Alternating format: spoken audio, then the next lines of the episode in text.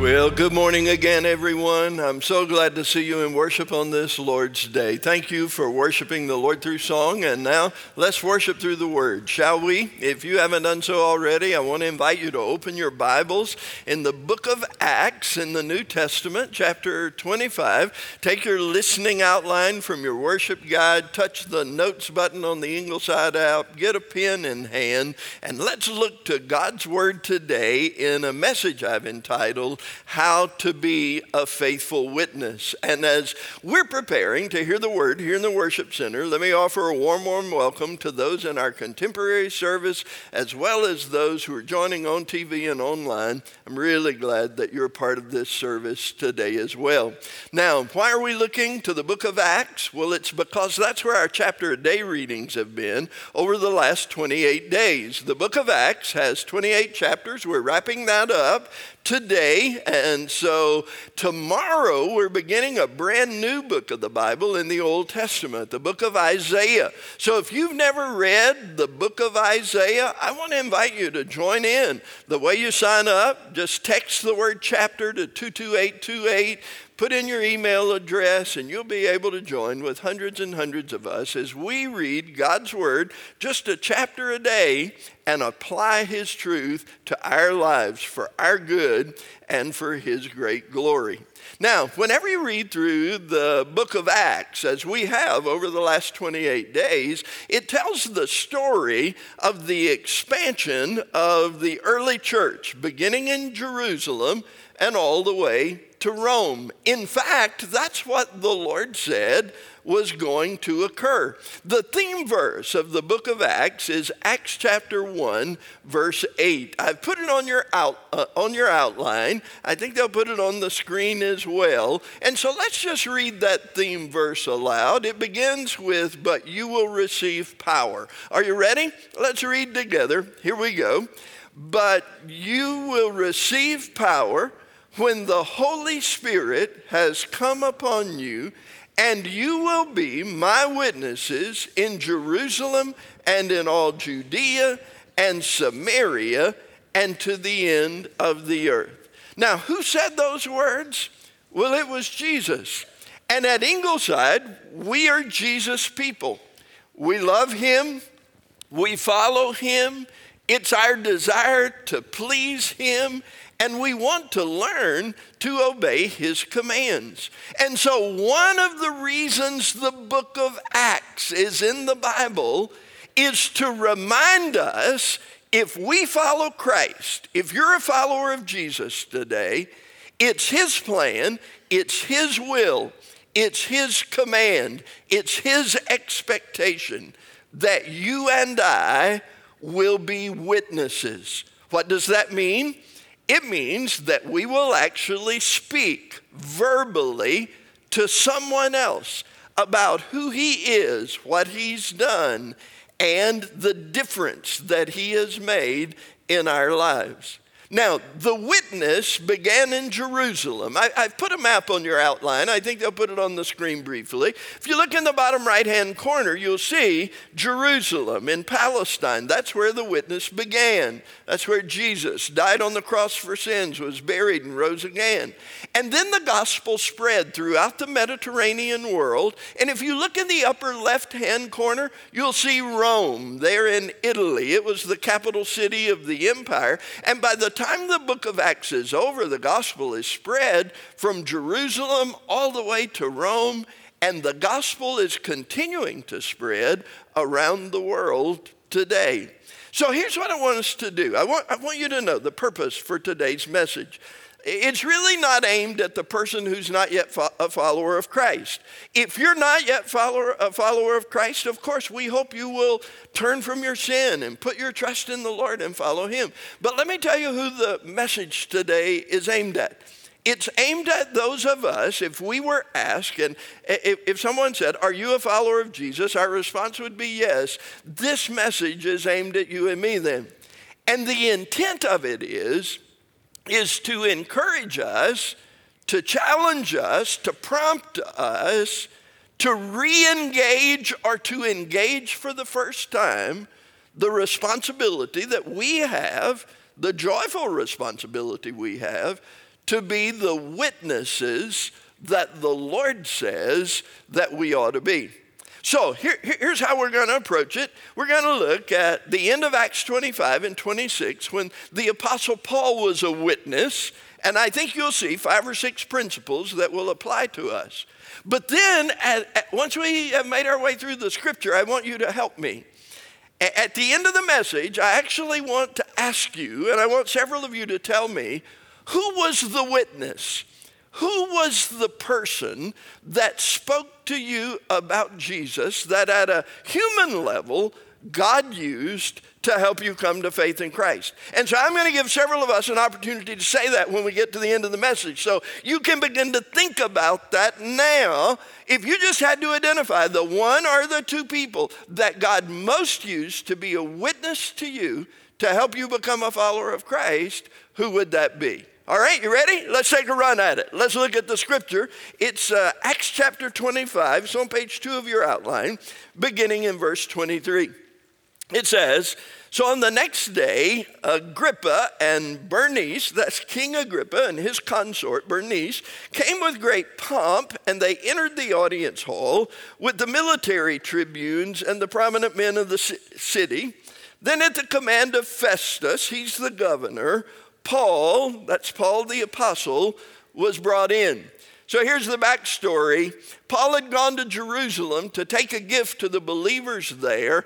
He was arrested in Jerusalem, brought to Caesarea, put on trial. They really couldn't convict him, but he thought he might get railroaded anyway. So he made an appeal to Caesar in Rome. Before Festus, the governor, sends him off, he, uh, King Agrippa, this is Agrippa the second, and his consort Bernice come to Caesarea, and this is where the story unfolds. Look at it, verse 24. Festus said, King Agrippa and all who are present with us, you see this man about whom the whole Jewish people petitioned me, both in Jerusalem and here, shouting that he ought not live any longer. But I found that he's done nothing deserving death, and as he himself appealed to the emperor, I decided to go ahead and send him. But I have nothing definite to write to my Lord, that is Caesar, about him. Therefore, I've brought him before you all, and especially before you, King Agrippa, so that after we have examined him, I may have something to write. For it seems to me unreasonable in sending a prisoner not to indicate the charges against him. So, in other words, the governor was saying, I hope I'm going to learn something today to write to Caesar because I really don't think Paul is guilty of anything, but I've got to say something now that he's appealed to Caesar. But what I really want you to notice here is the context in which Paul's witness occurs and the context in which ours sometimes occurs. Here's the lesson write it in. Number one the circumstances in which my witness and your witness is sometimes required may sometimes feel intimidating. The circumstances in which our witness is required may sometimes feel intimidating. You say, well, what was intimidating about this context? Well, did you see it in the first verse we read? It, it was like a, a, um, a, a state event where the king and his consort and the governor and military people and prominent people in the city, they all came in with great pomp and circumstance. And once they were in place, with no entourage, all alone, clad in a simple prisoner's robe, and with his hands and feet in shackles, the Apostle Paul was led into the room. You see, he could have felt intimidated by that setting. But as we're going to see, he didn't. By God's grace, he had courage, he had strength, he had boldness. You know, you, there, there's sort of a backstory here if you understand. You can see why Paul might have felt intimidated. Um, this was Herod Agrippa II. He was in the line of Herod the Great. He's the one who tried to put Jesus to death at his birth. His granddaddy was Herod Antipas. He's the one who had John the Baptist put to death. His daddy was Herod Agrippa I, the one who had James put to death in Jerusalem. And now Paul is standing in front of another King Herod, the great grandson of Herod the Great. And he knew literally that his life could be on the line. And yet, as we will see, he was a courageous witness, he was a faithful witness. Now, it's not likely that you and I are going to be in exactly the same circumstance, but it may be true that we'll be in a circumstance where there's going to be some intimidation or discomfort about speaking up for Jesus. Maybe it's in a work setting, maybe it's in a social setting, maybe it's at school, Maybe it's in our neighborhood. Maybe it's with extended family members.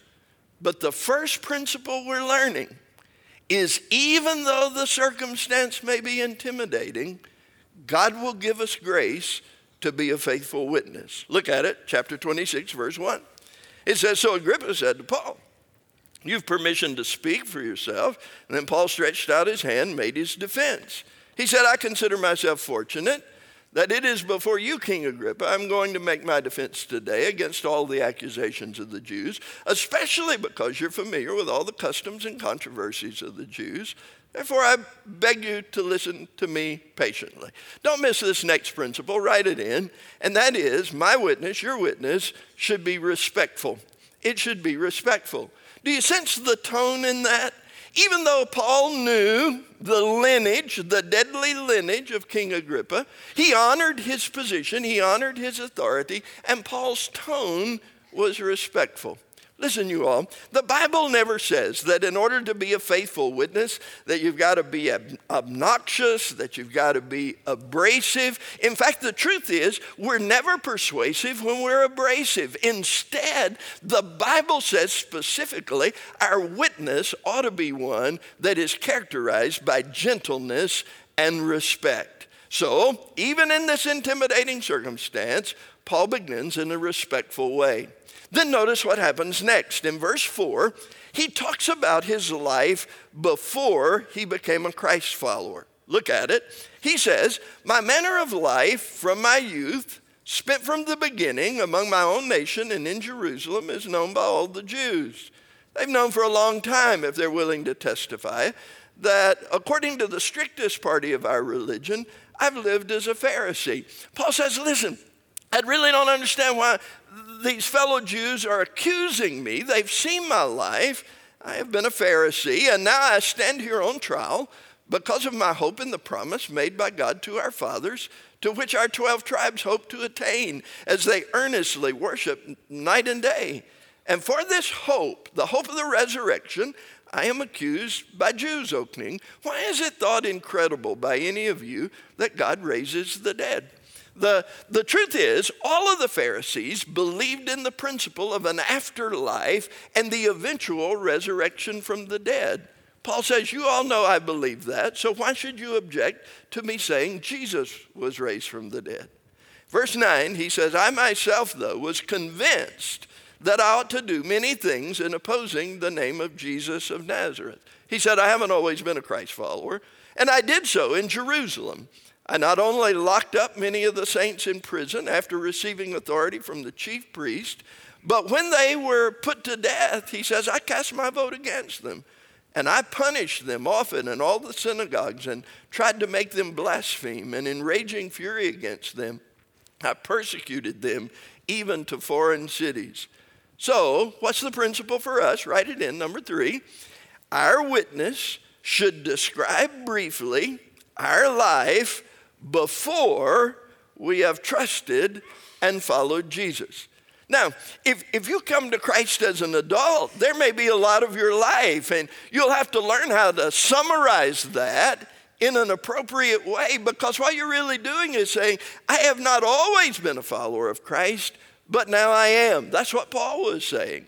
If you come to faith in Christ as a child, then you have less of your life, of course, to summarize. Well, what happens next? Look at verse 12. In this connection, Paul says, in other words, as I was persecuting Christians, I journeyed to Damascus with the authority and commission of the chief priest. And then he describes his conversion. Now, not all conversions are this dramatic, but they all are miraculous. Look, he says, At midday, O king, I saw on the way a light from heaven, brighter than the sun, that shone around me and those who journeyed with me. And when we had all fallen to the ground, I heard a voice saying to me in the Hebrew language, Saul, Saul, why are you persecuting me? It's hard for you to kick against the goads. And I said, Who are you, Lord? And he said, I am Jesus, whom you are persecuting. But rise and stand upon your feet, for I have appeared to you for this purpose to appoint you as a servant and witness to the things in which you have seen me and to those which I will appear to you or which I will appear to you delivering you from the people from your people and from the Gentiles to whom I am sending you. And then notice he tells Paul the Lord tells Paul the purpose of his witness. It's the purpose of our witness too. Look at it verse 18 to open their eyes so that they may turn from darkness to light and from the power of Satan to God, that they may receive forgiveness of sins and a place among those who are sanctified by faith in me. So, Paul has recounted his life before coming to faith. And then the fourth principle, write it in, is our witness, like his, should convey when and how what the circumstances were, when and how we actually repented, believed, and began to follow Jesus. Well, look, it goes on. Two more principles. Verse 19. Therefore, O King Agrippa, I was not disobedient to the heavenly vision, but declared first to those in Damascus, and then in Jerusalem, and throughout all the region of Judea, and also to the Gentiles, that they should repent and turn to God performing deeds in keeping with their repentance. For this reason, the Jews seized me in the temple, tried to kill me, and to this day I have had the help that comes from God, so that I stand here testifying. In other words, bearing witness, both the small and great, saying nothing but what the prophets and Moses said would come to pass. And then Paul really focuses on the heart of the gospel. Look at it, verse 23 that the Christ must suffer. It means that Jesus died for sins and that by being the first to rise from the dead, he would proclaim light to both our people and to the Gentiles. So, are you tracking? Paul's in an intimidating circumstance, but in that circumstance, he gives a clear witness. His witness is respectful. He talks about his life before he comes to faith. He describes how he came to faith. And then here's principle five write it in. Our witness, like his, should focus on the truth of Jesus' death and resurrection, the truth of the death and resurrection of Christ, and his offer of forgiveness to all who turn from sin and trust in Jesus. So, whenever we're a witness, we don't simply tell our personal story, we use our story to point to Jesus' death, burial, and resurrection. Well, how does the story end? Look at it, verse 24. It says, As he was saying these things in his defense, Festus said with a loud voice, Paul, you're out of your mind. Your great learning is driving you out of your mind. But then Paul speaks up. He doesn't let it go. He said, I'm not out of my mind, most excellent Festus, but I'm speaking true and rational words. For the king knows about these things, and to him I speak boldly. And then Paul talks directly to King Agrippa. He says, For I am persuaded that none of these things has escaped his notice, uh, for this has not been done in a corner. And then notice, he looks right into the eyes of the guy who has the power of life and death over him. And he says, King Agrippa, do you believe? Do you believe the prophets? I know that you believe. And Agrippa said to Paul, In a short time you would persuade me to be a Christian? And then notice Paul's response. He says, Whether short or long, I would to God that not only you, but also all who hear me this day might become such as I am, except for these chains. In other words, he says, King Agrippa, I not only want you to follow Christ, I want everybody here to follow Christ. I only hope they don't have to suffer imprisonment as I am. So, what's the last principle? My witness, your witness, should be bold. It should be bold. It should be confident. It should be direct. It should be unambiguous. It should call to faith. It should not be um, hesitant, but instead we should be willing to speak boldly to those whom we bear witness. Well, how does the story finish? Verse 30 says, Then the king rose, and the governor and Bernice and those who were sitting with them. and when they had withdrawn, they said to one another, This man's doing nothing to deserve death or imprisonment. And Agrippa said to Festus, This man could have been set free if he had not appealed to Caesar. But he had, so they send him to Rome. Paul's under house arrest. And the book of Acts finishes this way it says he lived there two whole years at his own expense and welcomed all who came to him, proclaiming the kingdom of God and teaching about the Lord Jesus Christ. And how was he doing that witness? With all boldness and without hindrance. So, did you see the principles? I think they're beautiful. The Lord says, Look, I want you to be a witness for me, even in intimidating circumstances. I want you to do it respectfully. I want you to tell them who you were before you came to faith, how you came to faith, and, and then I want you to actually invite others to trust me and to follow me. Now, here's my question Who did God use to be a witness to you?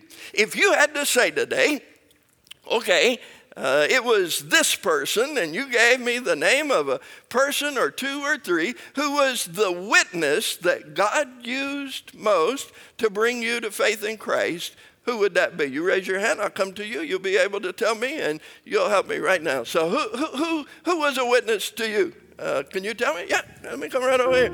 Uh, uh, uh t- Philip, tell everybody who you are and who was a witness to you. Um, Philip Hebert. My wife, Caitlin Hebert, was the witness for me. Oh, wow. And Philip, you, you were baptized. You confessed your faith publicly not long ago here, isn't that right? I certainly did. Oh, wow. Yeah, isn't that the coolest thing? Yeah, you can sit back down, uh, Philip. Oh, look. Look, I love that. So, Caitlin was a witness to her husband, and as a result of that witness, Philip is now in Christ and following the Lord and serving Him. Oh man, I, I, just that makes goosebumps jump up all over me, y'all. I think that's just a great thing. Now, before we go on, let me just say how many of you others would your testimony be like Philip's? How many of you would say, It was my spouse who was the primary witness. Can I see your hand if it was your spouse? Yeah, I'm seeing hands sprinkled all around the room of people saying, Yeah, that was the case for me. Okay, thank you, Philip, for getting us started. Jim, who? who? My mother. Say it again. My mother. And what was her name? Margaret. Okay, and and so Jim's mother, Margaret, was the primary witness to him. And as a result, he came to faith in Christ. Now, let me just ask you how many of you would say the primary witness that God used to bring me to faith in Christ was my mother or my daddy, my parents? Can I just see your hand? Wow, I wish you could see the whole room because guess what it is? 50% of the people in this room are saying it was my mother or my daddy. So now watch this. What is that telling us? Listen, every mom, every dad in the room, Listen, every mom, every dad, God has given you your boys and girls to love and to nurture and to speak clearly to them about the gospel. God may well use you to lead your son or daughter to faith in Christ. That's part of his plan. Okay, somebody else, tell me who the witness was, who was not your spouse and who was not your parent. Okay, yeah, let me come right around here. Okay, Carolyn, stand up, tell everybody who it was. It was my best friend, Karen Walker.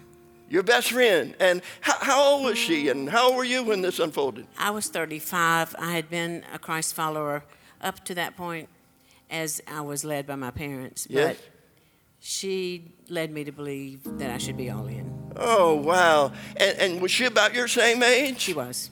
Oh, say her name again? Karen. Karen. Walker. She's no longer with us, but she was a witness to many, many people, and especially to me. Oh, I love that. Carolyn, you may be seated. Yeah, yeah, yeah did you hear that? It, it was a friend. It was a friend who said, Carolyn, be all in in following Christ and follow him with your whole heart. Now, I just want to ask you something. How many of you have friends who are not yet all in followers of Christ? Any of you have friends who are not yet all in followers of Christ? I'm seeing hands all over this room. Well, I wonder if you might be to them a Karen Walker as she was to Carolyn. Might you be the witness to that friend of yours? Okay, somebody tell me. Not your parent, not your wife, not a friend. Who is a witness to you? Somebody not in one of those categories. I'm, I'm seeing a hand or two over here, and so let me come over this way. Becky, do you have your hand up? Tell me, t- tell me. In addition it was my GA director, Ruth Keller. Say that again. GA, GA stands for what? Girls Auxiliary. Girls In Auxiliary. the Baptist Church, Euclid Avenue Baptist Church, uh, Okay. Bristol, Virginia. And so you were in the missions program of your Baptist church, the Girls Auxiliary, and your Girls Auxiliary leader was the witness to you. Right. And what was her name again? Ruth Keller. How old were you about that? That, that I was nine. Reckon how old she was. She was a lot older than me. She was an adult. she was in her 20s, I'm sure, and I thought she was old, I'm sure.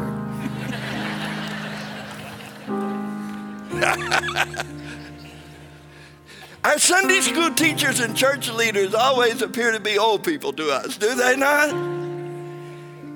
I love this. I love your testimony, Becky, because guess what? I don't know that lady. Somebody may have just recruited her and said, Hey, will you work with these girls in our mission program? But she had a heart to do something more than that. She had a heart to actually talk with those girls about Jesus. And so, listen, everybody in this room who works with children or middle schoolers or high school students, I know when you commit, you're, you're there to prepare the lesson and to and do the activities and do the crowd control, all the other things you've got to do. But might it just be that God intends you to be the witness that would lead them to faith? Okay?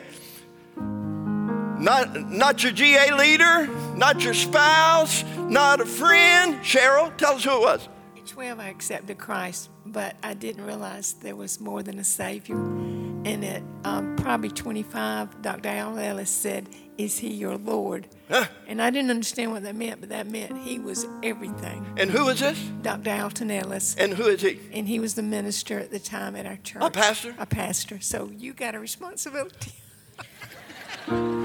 Man, she just turned that around on me. Did y'all hear that? She just turned that around on me. I actually love that. I love that. Because guess what? Pastors have a lot of stuff to do. But guess what? Every pastor on this team and every faithful pastor in every church will do. They will be careful to share the gospel of Jesus Christ and call men and women, boys and girls, to follow him as Lord. God grant that that may be so. Now, I haven't covered your category yet, have I? Who, who is the primary witness for you? Would you tell me? That's not in one of these categories? Do you have one that you could tell me?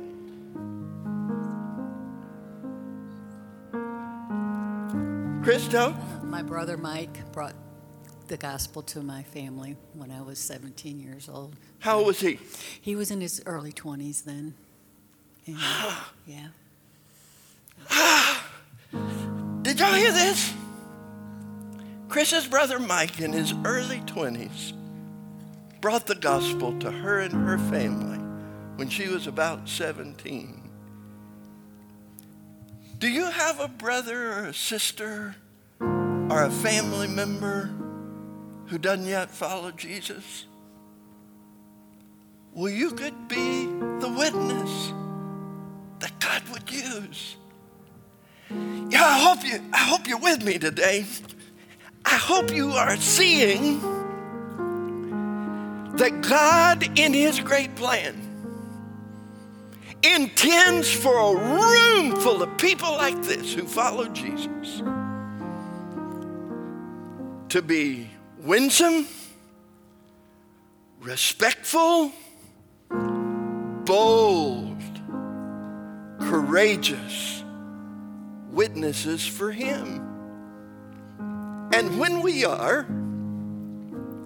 God in His mercy will use our witness to draw some to faith in Him. Now, some, some of you will say, Well, I, I, I'm not sure I'm trained or prepared. Well, if you follow Jesus and you know John 3:16, you know enough.